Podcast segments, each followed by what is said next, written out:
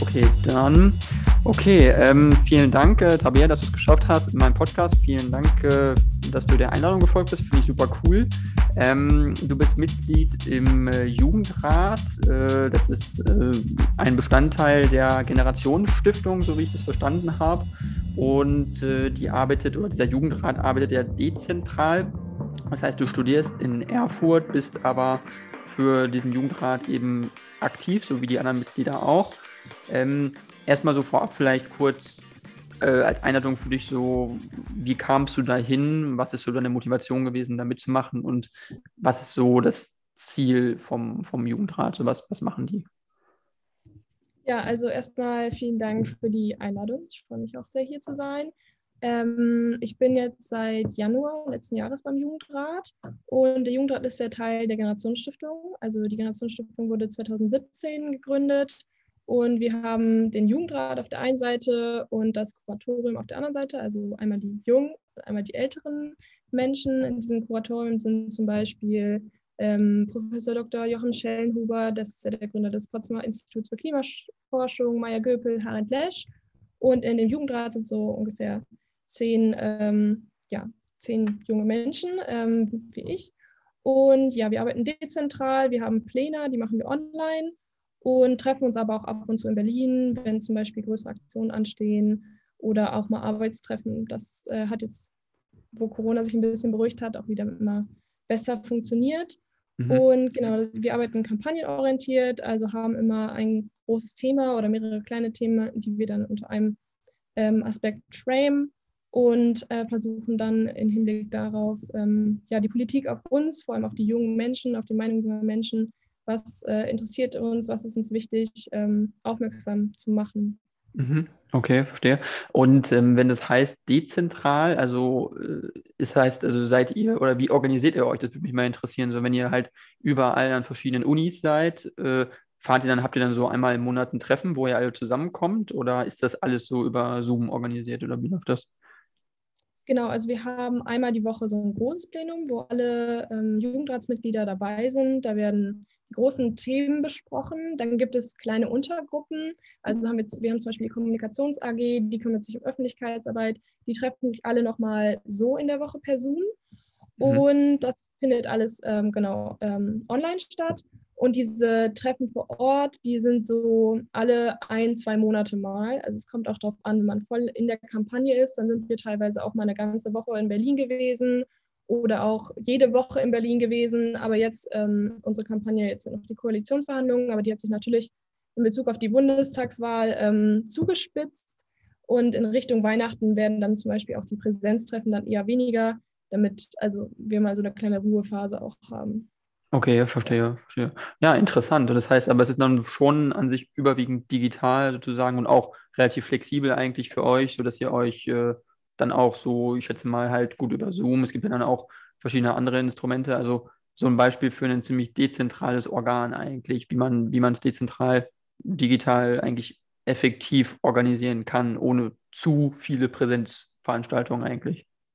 Genau, also es ist schon ziemlich äh, digital gestaltet. Wir haben zum Beispiel den Vorteil, dadurch, dass wir dezentral sind, dass man auch mal größere Aktionen, dass Einzelpersonen sich eine Gruppe in ihrer Stadt, zum Beispiel ich jetzt in Erfurt, wir haben Menschen in Dresden, Braunschweig, äh, Nürnberg und so weiter, dass man es sogar machen kann, dass an einem Tag äh, mehrere dezentrale Station, äh, Aktionen stattfinden. Würden zum Beispiel alle in Berlin wohnen, dann wäre es sehr schwierig, äh, manche Themen auch in verschiedene große Städte auch zu tragen. Also es ist auf jeden Fall auch ein Vorteil. Genau, aber insgesamt ist es schon digital organisiert. Das ist super, weil man auch flexibel dann neben dem Studium, ich könnte jetzt zum Beispiel gar nicht, also jetzt zum Beispiel nach Corona oder jetzt hat sich Corona ja verbessert, ist ja auch wieder mehr Präsenz in der Uni, zum Beispiel Sprachkurse, an denen man auch zwangsläufig teilnehmen muss. Und dann wäre es natürlich schwierig, könnte ich jetzt gar nicht die ganze Zeit in Berlin sein. Und dementsprechend ist das schon auf jeden Fall eine praktische Arbeitsweise. Mhm. Nichtsdestotrotz natürlich trotzdem viel Zeit, die dort reinfließt. Das äh, darf man natürlich auch nicht unterschätzen. Mhm. Genau, das würde mich mal interessieren. Wie ist das so vom Zeitaufwand für dich? Äh, vielleicht auch interessant für Leute zu wissen, die überlegen, mal sowas mitzumachen oder auch nicht wissen, neben dem Studium so, wie viel Zeit oder wie viele Stunden bringst du rein oder auch so vielleicht so ein Prozentverhältnis so ungefähr, wie viel dafür, wie viel für die Uni so ungefähr? Genau, also jetzt, so, wo die Kampagne sich dem Ende zuneigt, ist es wieder mehr Studium, weniger Jugendrat wir sagen immer so Pi mal Daumen, 10 bis 15 Stunden in der Woche sollte man schon mhm. ähm, Zeit haben. Aber natürlich gibt es auch Verständnis, wenn dann irgendwie Klausurenphase ist, dann ist natürlich auch klar, dass man weniger machen kann. Bei mir persönlich war es tatsächlich so, weil ich mich auch total ähm, da eingearbeitet hatte und irgendwie war das Thema Klimagerechtigkeit, soziale Gerechtigkeit, das war für uns so brennend, dass viele auch mehr als 10 bis 15 Stunden gemacht haben, gerade jetzt vor, äh, vor der Bundestagswahl da wurde schon sehr viel gearbeitet, aber es macht natürlich auch gleichzeitig auch Spaß. Ne? Mhm. Und äh, äh, ist ja auch wichtig. Ja, ja, klar, auf jeden Fall, definitiv. Ähm, weil das ist auch das, ich glaube, was auch, auch, auch Leute interessiert, sozusagen, weil es ist ja auch so ein bisschen auch so ein Weg in die Öffentlichkeit für dich. Das heißt, du sagst ja auch, du bist, du engagierst dich da auf der einen Seite, auf der anderen Seite ähm, bist du ja auch dann sozusagen ein Vertreter der Jugend und äh, oder der, der Generation der Jugend, der Jugend, sage ich mal. Ähm, wie ist das so mit, mit Interviews, die du gibst? So ist das regelmäßig, dass du Interviews für Zeitungen gibst oder auch Fernsehsender oder so? Oder kommt das so in Wellen, sage ich mal? Wenn du einen Auftritt hattest hier, dann kommen dann viele Anfragen und danach dann weniger? Oder wie kann man das so sehen? Genau, erstmal um auf den ersten Teil deiner Frage einzugehen. Ähm, irgendwie bin ich schon auch eine Vertreterin der jungen Generation wir nehmen natürlich nicht für uns in Anspruch, irgendwie die gesamte Bandbreite an politischen Meinungen der jungen Menschen ähm, komplett abzudecken. Nichtsdestotrotz bietet der Jugendrat bzw. die Generationenstiftung jungen Menschen eine Stimme im politischen Diskurs. Also dass wir es schaffen, zum Beispiel, obwohl wir noch nicht wählen können, obwohl ähm, es im politischen Prozess ja nicht verankert ist, dass immer junge Menschen auch ähm, zur Rate gezogen werden, schaffen wir es trotzdem immer wieder Aufmerksamkeit auf uns zu ziehen und auch mit ähm, hochrangigen PolitikerInnen zu sprechen. Ähm, das ist ähm, auf jeden Fall sehr ähm, bereichernd und sehr schön, dass man die Möglichkeit hat. Und auf mich persönlich bezogen, am Anfang, also als ich im Jugendrat angefangen habe, gab es so kleinere Interviews. Zum Beispiel habe ich mal beim MDR was gemacht. Und dann habe ich beim Heute-Journal einen kurzen Beitrag über Kinderrechte ins Grundgesetz, also das wurde abgelehnt, habe ich da kurz ähm, einen O-Ton verfasst in Berlin und daraufhin ähm, kamen dann so langsam ein paar mehr Anfragen. Zum Beispiel war ich auch bei Markus Lanz. Daraufhin kam eine ganze Menge Anfragen. Also das war schon ähm, ja, ziemlich krass. Deswegen sprechen wir uns ja jetzt auch ähm, im Oktober erst. Und genau, also es kommt schon dann auch in Schüben. Jetzt ist es zum Beispiel wieder ein bisschen weniger geworden. Aber grundsätzlich ist es schon so, dass die Meinung junger äh, Menschen immer mehr gefragt wird und dementsprechend wir auch regelmäßig Interviewanfragen bekommen und auch andere Jugendratsmitglieder. Also es ist auf jeden Fall eine gute Chance, wenn man ähm, sich auch üben möchte, in Interview, Inter Interviews führen. Aber keiner wird gezwungen. Also man kann auch im Jugendrat teilnehmen und sich eher im Hintergrund halten. Genau. Hm. Klar, auf jeden Fall, nee, verstehe ich voll. Ähm, auf deinen Auftritt bei Markus Lanz würde ich gleich gerne nochmal zu sprechen kommen. Äh, vorher wollte ich dich aber nochmal fragen, weil ich bin mal ein bisschen über die Websites äh, so gegangen von der Generationenstiftung und vom Jugendrat und so. Äh, und da steht halt zum Beispiel äh, am Anfang als inhaltliche ähm, Überschrift, wir haben uns den Systemwandel zur Aufgabe gemacht. Das bedeutet für uns Fokus auf Politik und Wirtschaft äh, äh, und dabei dann internalisierte und institutionalisierte Machtstrukturen abzubauen. Äh, ich habe das nicht so richtig verstanden, was ist damit gemeint mit dem Satz, wenn du das mal vielleicht erklären könntest. Ähm, ja klar, also im Prinzip grundsätzlich geht es uns ja darum, dass wir ähm, einmal natürlich für eine gesunde Umwelt kämpfen und eine funktionierende Demokratie und der Lobbyismus, da hatten wir auch eine, eine, große Kampagne. Wir wollten, wir haben den Ausruf von den Lobbyismus gekündigt. Der führt halt dazu, dass an vielen Stellen in zum Beispiel informellen Gremien Dinge unter der Hand entschieden werden. Und auch Machtstrukturen im, in den Parteien selber, das zeigt sich, der letzte Bundestag zum Beispiel war ja, das war ein Durchschnittsalter von 49,4 Jahren. Ähm, das ist ja nicht ohne Grund so, dass immer ähm, ältere Menschen die in den Entscheidungsträgerinnenpositionen in der Politik sind. Und diese Machtstrukturen so ein bisschen zu hinterfragen und auch abzubauen letztendlich bedeutet, dass wir es schaffen, dass auch junge Menschen ähm, in der Politik wahrgenommen werden, die Chance auf zum Beispiel Abgeordnetenmandate bekommen und vor allem dieser ausrufende Lobbyismus ähm, beendet wird, dass im Prinzip die die legitimiert wurden von der Bevölkerung, die Entscheidungen treffen und nicht zum Beispiel immerzu nach ähm, Interessen von Wirtschaftslobbys, Kohlelobby und so weiter ähm, gehandelt wird, weil die sind unserer Meinung nach nicht demokratisch legitimiert und uns geht es um immer mehr Demokratie. Mhm. Ja. Okay, also das heißt, den Bürger mehr in die Mitte rücken sozusagen von, von, von Politik und von Interessen der Politik oder die Bürgerinteressen genau. im Fokus. Also Menschen finden es ja immer wichtig, und das kann ich auch voll gut verstehen, dass sie im politischen Diskurs wahrgenommen werden und dass, im Prinzip, dass wir es im Prinzip schaffen, dass die Politik nicht mehr nur Politik über die Menschen macht, zum Beispiel auch über SchülerInnen, sondern auch mit SchülerInnen Entscheidungen trifft und sie auch mal fragt, was wollt ihr eigentlich? Also PolitikerInnen oder Abgeordnete, die jetzt 50 Jahre alt sind, deren Schullaufbahn ist so lange her. Ja, vielleicht ist es wichtig, sich da auch mal mit den aktuellen, aktuellen Themen der ähm, SchülerInnen oder auch der Studierenden äh, zu befassen und mit den Menschen selber dort zu reden. Genau, also im Prinzip Politik für die Menschen, Politik mit den Menschen und nicht über die Menschen und mit anderen Großkonzernen, die mhm. am besten noch, also im schlimmsten Fall halt auch noch klimaschädliche Subventionen zum Beispiel bekommen. Mhm. Genau, das habe ich nämlich schon ähm, gehört. Also, das habe ich bei deinem äh, Auftritt bei Markus Lanz sozusagen mitbekommen. Äh, steht auch auf der Website, dass das so dein Schwerpunkt Klima ist. Zumindest auch äh, die Klimakrise steht auch bei dir als äh, Beschreibung sozusagen dazu. Ähm, das heißt, was ist sozusagen dein Take, sage ich mal, zur aktuellen Situation, was so die Klimakrise angeht und die Situation, in der wir uns jetzt aktuell befinden? Äh, so als wie gravierend siehst du das jetzt an, das Problem und so und ähm, wie schnell glaubst du, können wir noch Dinge verändern? Oder ist es sozusagen sowieso schon so weit entwickelt, dass der Mensch ähm, ja einen relativ wenig äh, Auswirkungen noch haben kann? Ja, also ich glaube erstmal, dass wenn wir es nicht schaffen, jetzt, und damit meine ich jetzt, ab heute, eine umweltpolitische Kehrtwende hinzulegen, dann drohen uns, unseren Kindern, unseren Enkelkindern in wenigen Jahrzehnten schon Umweltveränderungen, die das friedliche Zusammenleben und auch das Überleben von Milliarden Menschen halt gefährden. Und ich bin halt der Meinung, also ich glaube, dass die Klimakrise definitiv das dringendste Problem unserer ähm, jetzigen Zeit ist. Und ich, ich, deine Frage war so ein bisschen, ist es schon zu spät? Was können wir überhaupt noch tun? Ähm, ein Beispiel, also nur 100 Unternehmen sind für 71 Prozent ähm, der CO2-Emissionen verantwortlich. Also im Prinzip ja, lohnt es sich, für politische Veränderungen zu kämpfen, weil es sind, ähm, also meiner Meinung nach, ordnungspolitische Maßnahmen nötig und es ist auch möglich, die umzusetzen. Und damit könnten wir so einen großen Teil der Emissionen einsparen. Und deswegen bin ich auch der Meinung, es fehlt politischer Wille, weil die Möglichkeiten sind da. Das sieht man zum Beispiel auch an der Corona-Pandemie. Auf einmal wurden Flüge gestrichen, Schulen geschlossen, die Emissionen sind drastisch zurückgegangen, weil die Corona-Pandemie für die Menschen greifbar war, weil sie davon betroffen waren. Und die Klimakrise existiert. Wir haben das gesehen an den Fluten ähm, diesen Sommer, aber in anderen Ländern zum Beispiel noch viel mehr. Und ich glaube, wenn diese Betroffenheit auch in der deutschen Bevölkerung mehr ankommt, ähm, ja, dann ist vielleicht auch mehr politischer Wille und auch Druck, ähm, gesellschaftspolitischer Druck da. Und der ist definitiv notwendig, damit wir eine umweltpolitische Kehrtwende hinbekommen können. Also wir können das hinbekommen, aber im Moment, ähm, gerade auch bei den Sondierungsgesprächen zum Beispiel, jetzt wurde das Tempolimit von 130 gestrichen.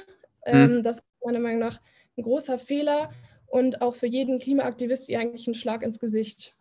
Okay, das heißt, äh, ich meine, das ist ja jetzt gestrichen worden, genau, ähm, weil sozusagen, da man ja auch, gut, man kann ja jetzt auch nicht wirklich reingucken bei den Koalitionsverhandlungen, wie, oder bei den Sondierungen waren es ja jetzt, wer entscheidet da was und wer ist dann am Ende verantwortlich für welche Entscheidung am Ende.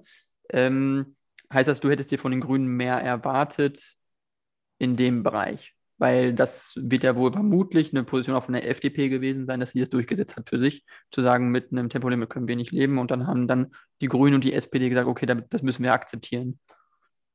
Also, also glaubst du sozusagen, dass die, die Grünen und die SPD so ein bisschen erpressbar werden in dieser Koalition oder ist es so, dass sozusagen vielleicht auch das nur ein Wille von den Grünen war, aber selbst die SPD gesagt hat, so wichtig ist uns das jetzt nicht, so ungefähr?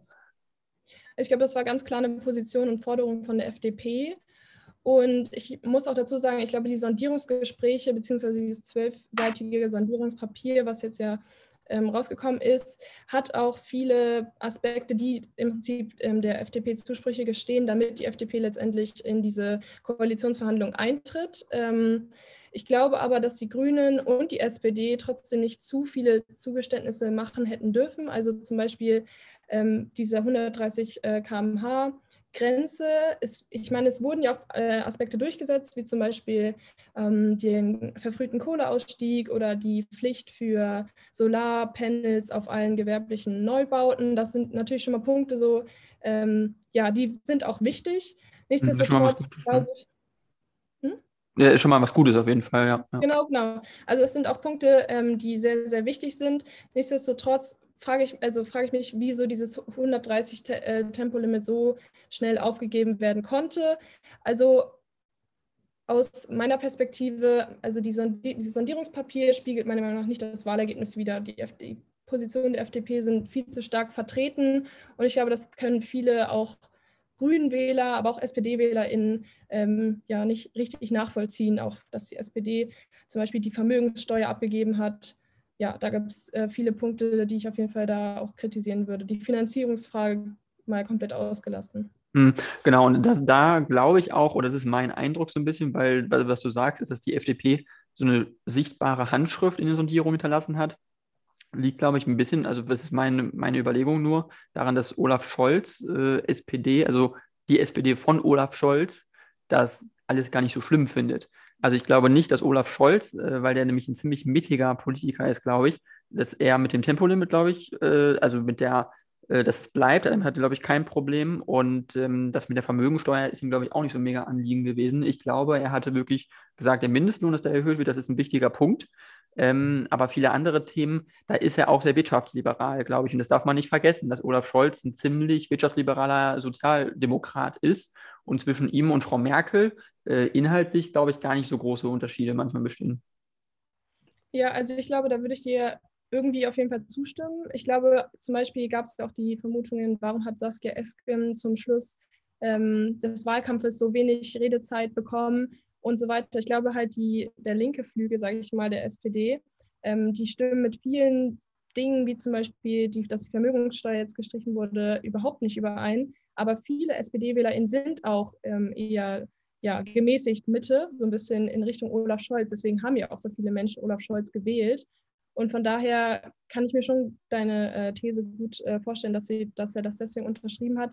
Aber wie ich zu Anfang hin schon auch betont hatte, glaube ich auch, dass viele Zugeständnisse der FDP jetzt im Vorhinein erstmal gemacht wurden, damit überhaupt die FDP-Basis diesem ähm, Papier zustimmen kann und andere Punkte dann im Nachhinein vielleicht noch nachverhandelt werden. Also so zumindest meine Hoffnung, dass es jetzt im Prinzip das Papier, es gibt jetzt ja ein paar klare Punkte, mit der die FDP zu ihrer Basis gehen kann und die jetzt ähm, durchgesetzt wurden, zum Beispiel, ähm, wir haben die Vermögenssteuer verhindert, etc. pp. Und im weiteren Verlauf der Koalitionsgespräche erhoffe ich mir irgendwie dann noch mehr den ähm, grünen Fußabdruck, sag ich mal, ähm, mhm. ja, durchführen zu können. Ähm, es würde zumindest, ähm, müsste eigentlich so sein und dem würde dann auch erst dem Wahl Wahlergebnis meiner Meinung nach gerecht werden. Mhm. Genau, weil das ist ja so ein bisschen auch die Frage, weil es ist ja so ein Machtverhältnis irgendwo, wo auch so die Frage ist, wie viel Prozent hat wer? Und klar, die Grünen haben zweieinhalb, drei Prozent mehr als die FDP, glaube ich. Ähm, aber wie viel mehr Macht räumt es den Grünen ein? Vor allem auch im Verhältnis zur SPD, weil die ja der, der stärkste Partner sozusagen noch in der Koalition ist. Und ich glaube, dass in so einer Drei-Partner-Koalition äh, einfach auch äh, keiner der drei, also jetzt wirkt es vielleicht so, als wenn die FDP wirklich viel durchgesetzt hätte, aber ich glaube, keiner der drei kann wirklich so stark sagen, ich habe jetzt mein ganzes Wahlprogramm hier, äh, finde ich jetzt hier wieder. Ich glaube, dass das äh, so ein Problem ist, auch von so einer Dreierkoalition. Ich weiß nicht, ob das so stabil sein wird, auch für unser Land in Zukunft, äh, ob wir das überhaupt immer wollen. So, also ich glaube, hätte es gereicht für eine äh, rot-grüne äh, Koalition oder eine schwarz-grüne Koalition, wäre das zumindest inhaltlich besser gewesen, weil dann nur zwei Parteiprogramme man unter einen Hut bringen muss, ne? Und nicht drei. Also das ist, ich glaube, das ist schon noch ein Unterschied irgendwie auch. Genau, also ich denke erstmal, das Problem sind sehr viele Positionen, die auch teilweise natürlich sehr weit auseinander liegen. Nichtsdestotrotz merkt man, dass alle drei Parteien, also man erkennt auch in den Sondierungsgesprächen oder in dem Papier auch ähm, diese, dieser Erneu diesen Erneuerungswillen. Also es gibt schon ein paar Punkte, wo die äh, CDU auch einfach ähm, ja, auf der Bremse stand. Und in Bezug zum Beispiel auf mehr Demokratie, also es gibt jetzt ja auch den Plan, irgendwie mehr Bürgerinnenräte zu befragen und so weiter und so fort.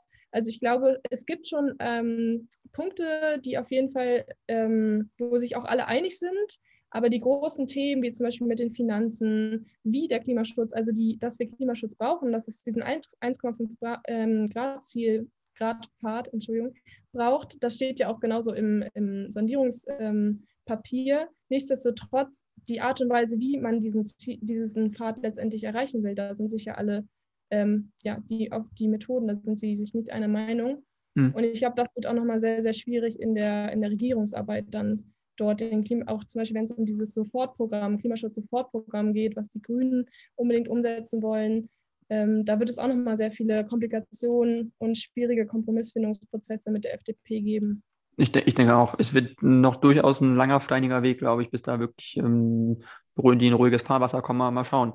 Ähm, ich wollte nur dich nochmal fragen, äh, persönlich, was deine Meinung angeht zur Klimakrise an sich. So, was ist deine also persönliche Einschätzung jetzt wirklich, äh, wo, wie, also wo geht es hin ähm, mit der Erwärmung? Das habe ich schon ein paar Mal jetzt auch in diesem Podcast gesagt mit ein paar anderen Gästen, wo ich immer wieder gesagt habe, mir fällt das halt auf, die Sommer werden halt immer wärmer immer heißer, immer trockener und ich gucke mir halt auch die Bäume an draußen auf der Straße, überall, wo ich lang fahre und ich denke mir so, die Bäume sind, sehen halt nicht gut aus. So, die sehen richtig trocken aus. Du siehst denen die Dürre der letzten drei, vier Jahre an. Und das ist mir vorher in meinem Leben noch nie so aufgefallen wie jetzt. Und das ist ja was äh, ziemlich Erschreckendes eigentlich.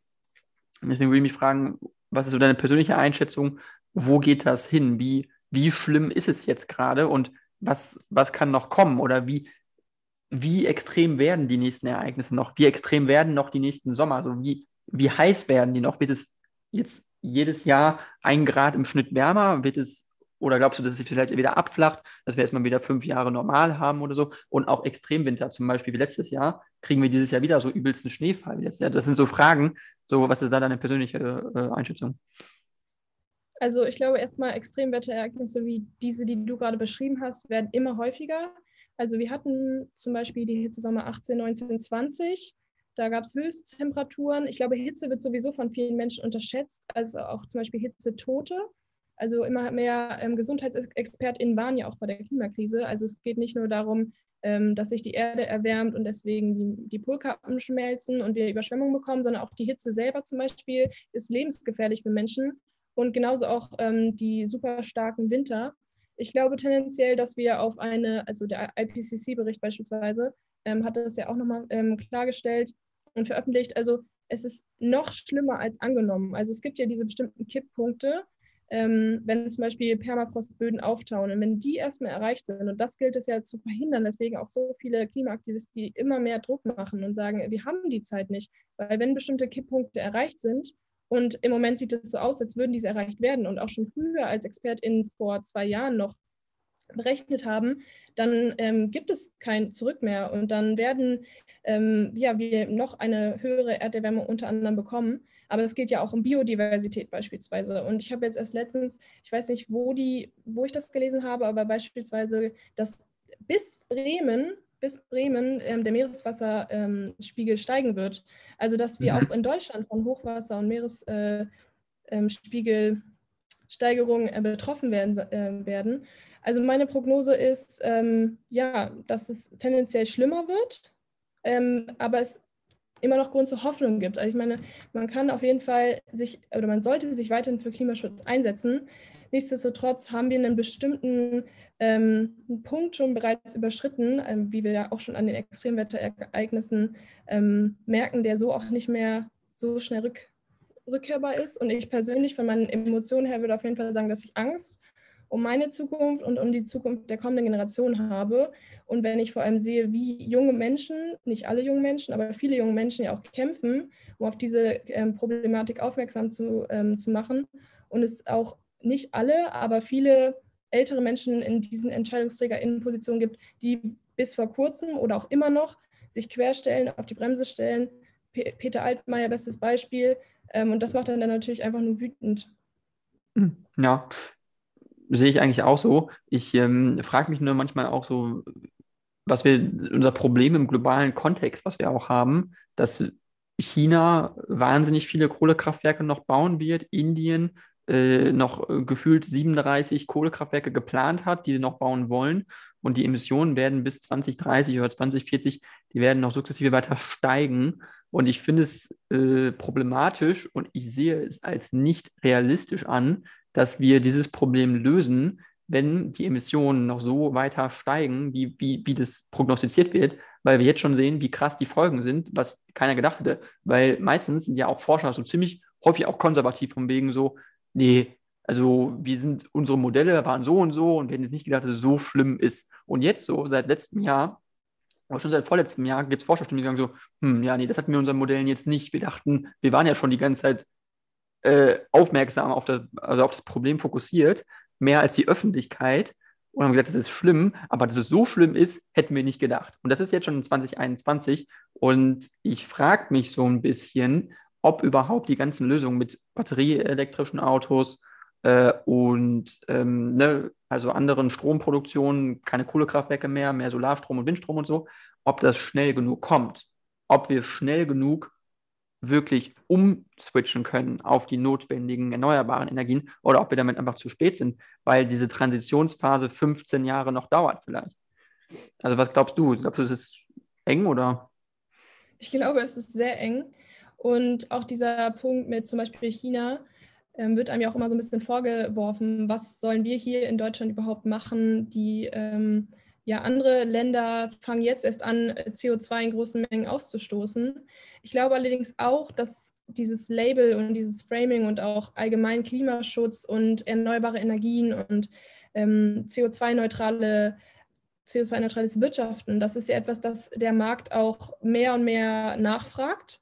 Und äh, ich glaube, dass es auch weiterhin in diese Richtung ähm, gehen wird. Und dann wird es auch Innovation geben. Das Problem ist, wie du gerade schon gesagt hast, wir haben keine Zeit. Ich glaube, die Technik, die wird sich entwickeln. Und es wird auch immer mehr, wie gesagt, Wettbewerb in diese Richtung geben. Nichtsdestotrotz glaube ich, dass es langfristig, keiner möchte es hören.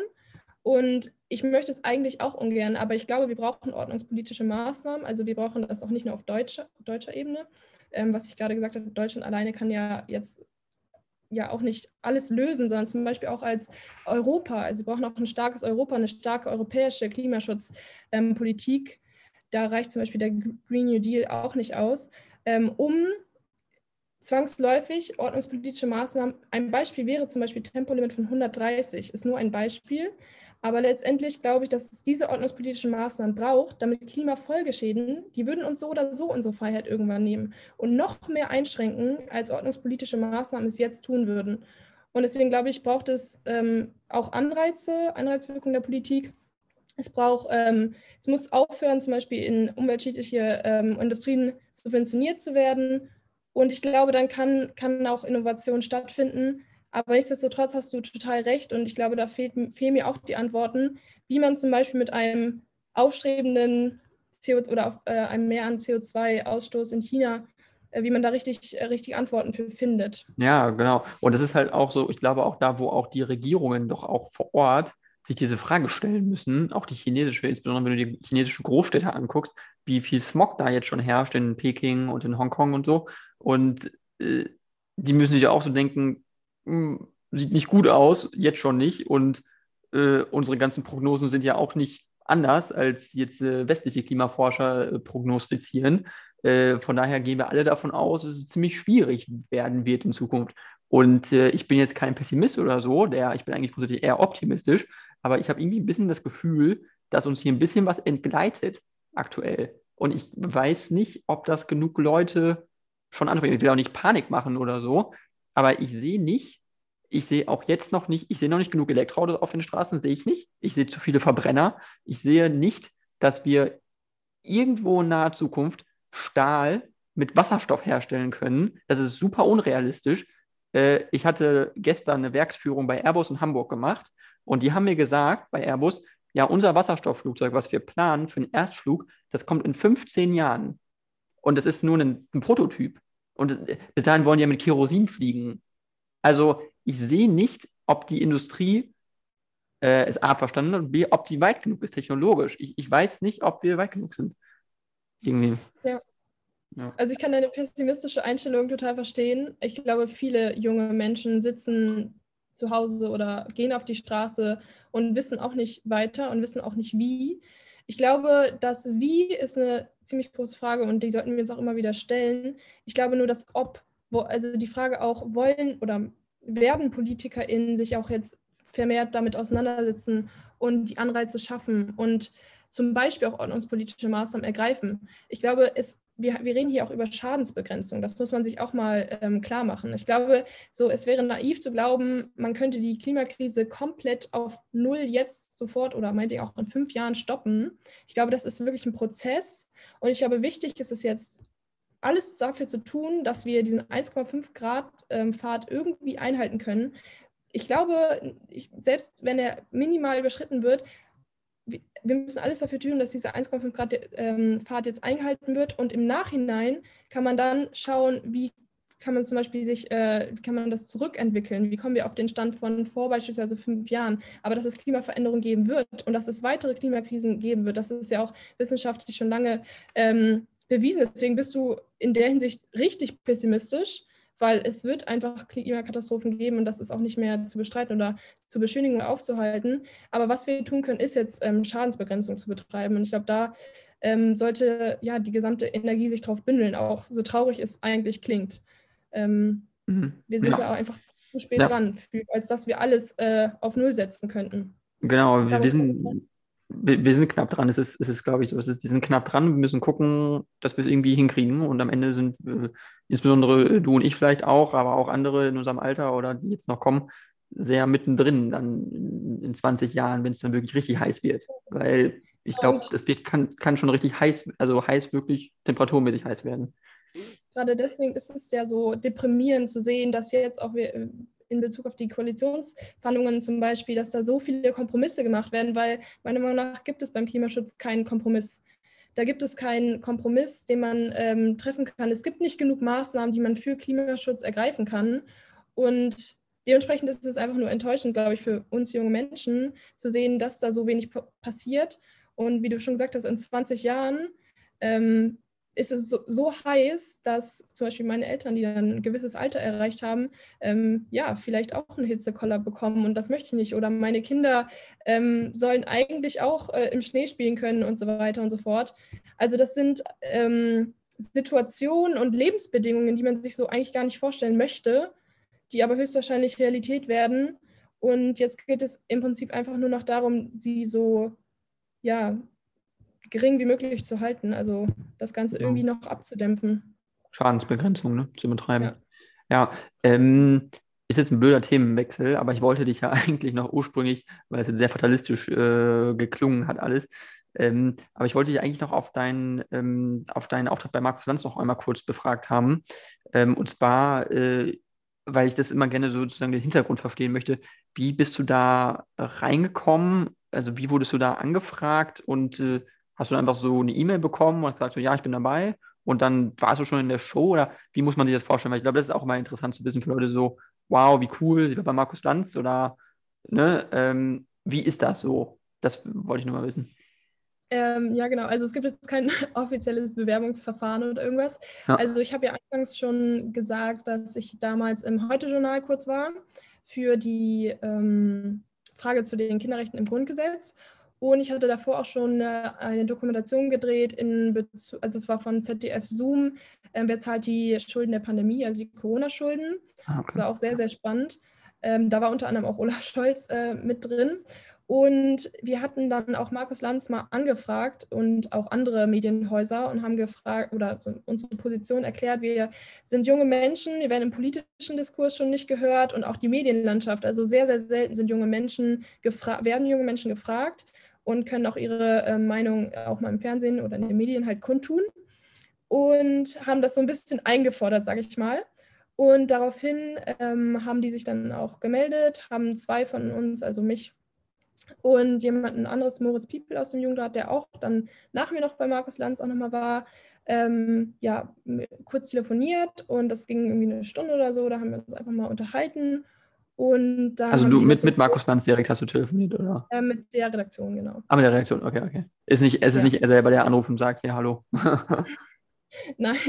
Okay. Ähm, so, so ist es nicht abgelaufen. Genau. Und dann haben die anscheinend auch festgestellt, dass es auch äh, interessant ist, mal junge Menschen in die, in die Show einzuladen. Und man muss ja auch sagen, es war ja auch so ein bisschen Premiere. Also ähm, oftmals, zum Beispiel Anne Will, es sind ja schon eher die Älteren oder die PolitikerInnen und ältere Menschen, so ab 40, 35 oder so. Und dementsprechend, ja, es ist ja auch ziemlich äh, viral gegangen, ganz gut angekommen. Es gab natürlich auch wie immer negative Kommentare und so weiter und so fort. Aber letztendlich, genau, so lief das ab. Dann habe ich die Zusage bekommen, habe mich natürlich super gefreut, war auch natürlich sehr, sehr aufgeregt. Ähm, keine Frage, ich glaube, es gucken irgendwie über zwei Millionen Menschen. Ich glaube auch, ja, ja, zwei also, bis drei Millionen irgendwie. Hm. Genau, dementsprechend war das natürlich schon eine Hausnummer. Aber letztendlich bin ich super froh, dass ich das gemacht habe. Ich konnte zum Beispiel auch mit Thomas de Maizière dann nochmal ein bisschen in Kontakt mehr kommen. Genau, also so ungefähr lief das auf jeden Fall ab. Okay, weil an dem Punkt würde mich nochmal interessieren, äh, wie es ist, weil irgendwo Markus Lanz ist der, auf der einen Seite eine etablierte Show, auf der anderen Seite hat er ja auch, auch immer sehr etablierte Gäste. Das heißt, man, wie du schon sagtest, so wenig junge Leute, ist meistens so irgendwie Bundesminister oder so oder weiß ich nicht was, ne? Oder so Herbert Dies oder so.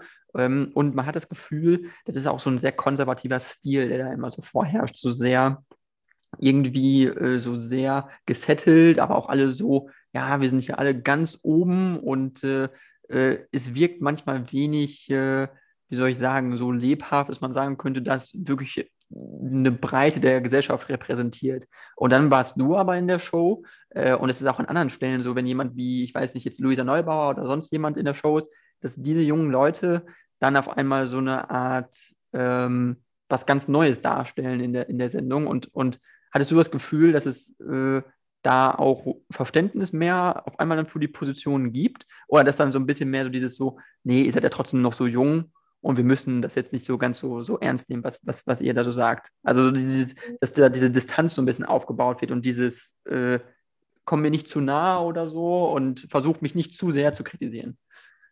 Ja, also die Tatsache, dass ich bei Markus Lanz eingeladen wurde, ähm, hat ja schon so ein bisschen dafür gesprochen, mich ernst zu nehmen. Also das war dem Thomas de Maizière ja auch relativ schnell dann klar. Ich glaube, natürlich war irgendwie schon was Besonderes, einen jungen Menschen, also 21 Jahre ist schon relativ jung, äh, wie gesagt, in der Show zu haben. Und ich gebe dir total recht, also die, der, da ist auf jeden Fall kein Querschnitt der Gesellschaft. Das sind selten, ähm, ja, zum Beispiel sehr junge Menschen. Die Frauenquote versuchen sie auf jeden Fall anzupassen. Ist auch extrem niedrig, wenn man mal drüber nachdenkt. Das sind fast immer überwiegend Männer. ist auf jeden Fall niedrig. Ähm, in meinem Fall war es jetzt Hälfte, Hälfte. Aber das genau, war ein also. Zufall ich, dann in dem Moment, ja.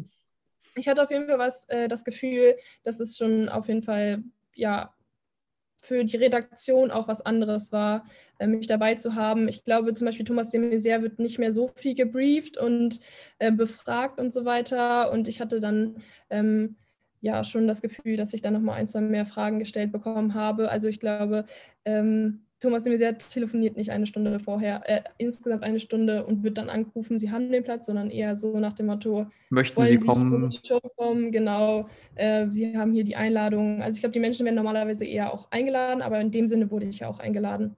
Ja. Ähm, hm. Genau, und habe dann nur letztendlich nochmal so, wurde einmal kurz abgeklopft, auch, ob ich mich auch vernünftig artikulieren kann und was so meine groben Einstellungen sind. Und das kann ich auch total verstehen. Also Mhm. Genau. Mhm.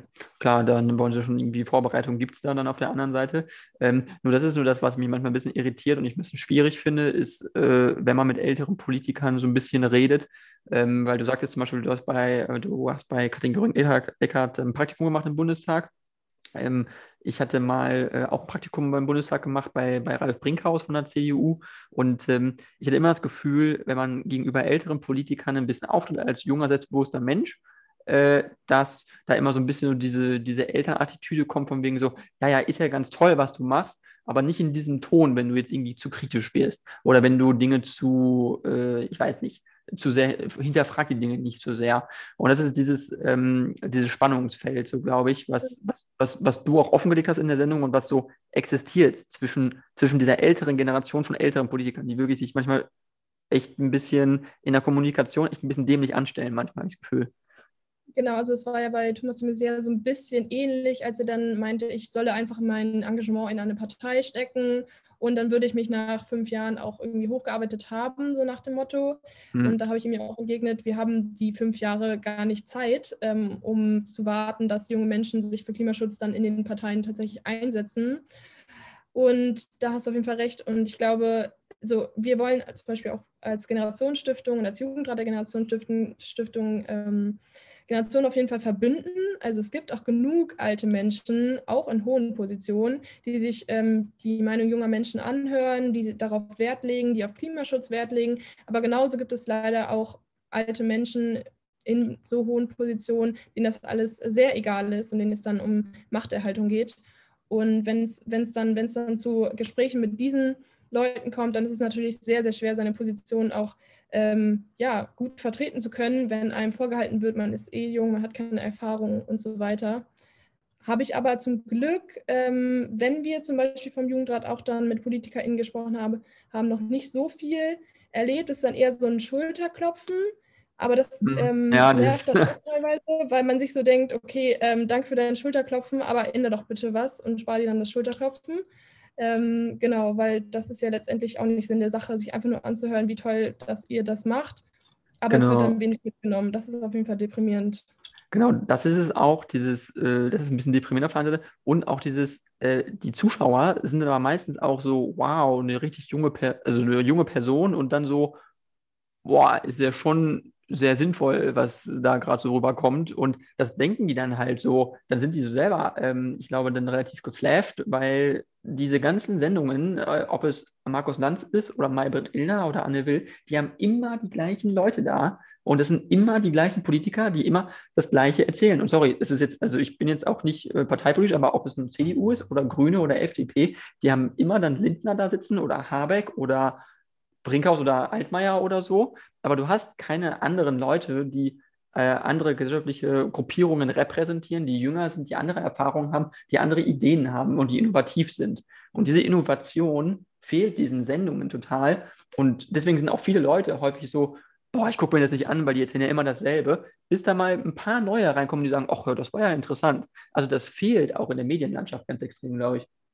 Genau, und genauso wie das in der Medienlandschaft ist, was wir ja kritisiert haben, warum wir darum gebeten haben, auch mal eingeladen zu werden, genauso wie das in der Medienlandschaft fehlt, fehlt das auch in der Politik.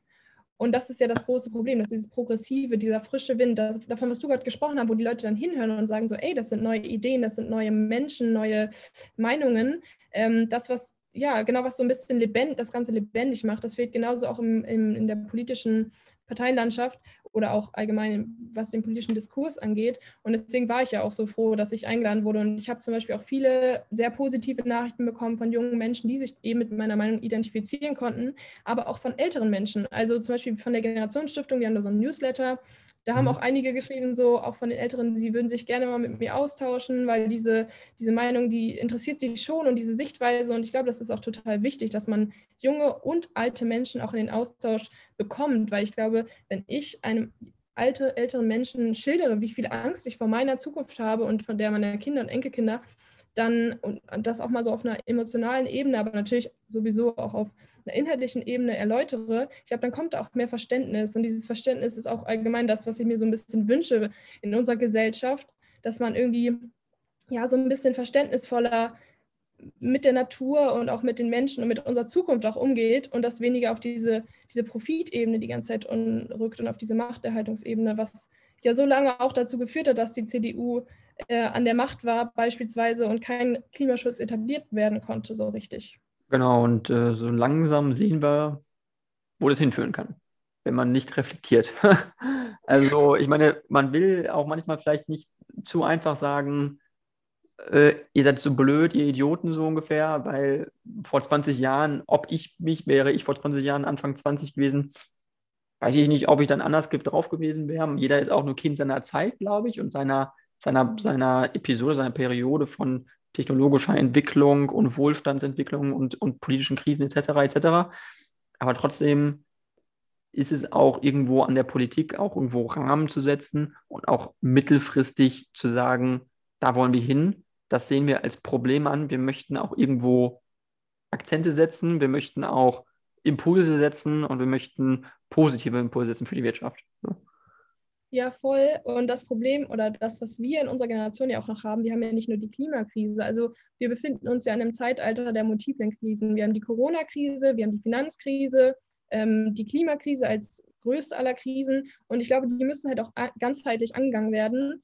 Und ich glaube, dieses Verständnis, das entwickelt, wird jetzt so langsam entwickelt, auch zum Beispiel meine Mutter, die ja eigentlich so eher Babyboomer-Generation ist, dem man ja auch oft unterstellt, ähm, dass sie sich nicht viel mit äh, Klimaaktivismus und Klimaschutz auseinandersetzen. Parents for Future gibt es ja jetzt. Also es gibt auch immer mehr Menschen in anderen Generationen, die sich auch einsetzen. Und ich glaube, es ist halt super wichtig, dass wir es auch schaffen, einfach in diesen Austausch zu kommen und immer mehr Menschen für Klimaschutz zu sensibilisieren und aufzuzeigen, es ist nicht nur Verbot, sondern Klimafolgeschäden werden uns noch so viel mehr einschränken, dass es sich jetzt lohnt, auch gewisse Einschränkungen vielleicht in Kauf zu nehmen, um unsere Fre zukünftige Freiheit oder die Freiheit in der Zukunft auch sichern zu können.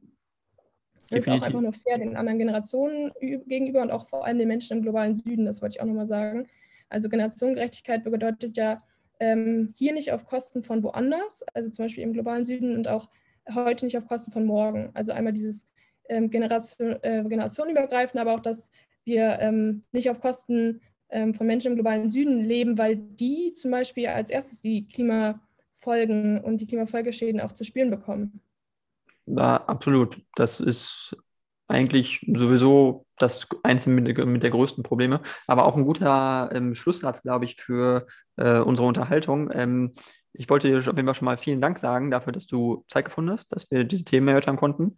Äh, Finde ich super cool und ähm, ich hoffe, dass äh, alles sich weiter positiv für dich entwickelt. Und äh, vielleicht kannst du mal wiederkommen, äh, wenn du Lust hast, bist gerne eingeladen. Und sonst kannst du gerne auch noch was zum Abschluss sagen, wenn du möchtest, irgendwie auf deine, ähm, auf die Generationsstiftung äh, aufmerksam machen oder andere Projekte möchtest. Ja, genau. Also vielen Dank erstmal, wie gesagt, nochmal für die Einladung. Also ich kann jeden, der das Gefühl hat, ähm, ja, sich zu fragen, wie kann ich mich engagieren politisch, ähm, nur raten, sich einfach mal bei der Generationsstiftung bzw. beim Jugendrat zu bewerben. Ähm, wir haben zum Beispiel der Jugendrat auch eine Instagram-Seite, da gibt es alles. Oder ähm, einfach bei www.generationsstiftung.de und dann könnt ihr ähm, da schauen und euch durchklicken und uns einfach mal eine E-Mail e schreiben. Genau. Das, da würden wir uns auf jeden Fall über, über Unterstützung immer freuen. Klingt gut, sehr schön. Dann äh, vielen Dank, Tabea, äh, für die Unterhaltung nochmal. Und äh, ich würde sagen, bis zum nächsten Mal. Bei der nächsten Folge ist Max Lux, Abgeordneter der, der Grünen im Bundestag, dran. Also könnt ihr euch auch schon auf die nächste Folge freuen. Bis zum nächsten Mal.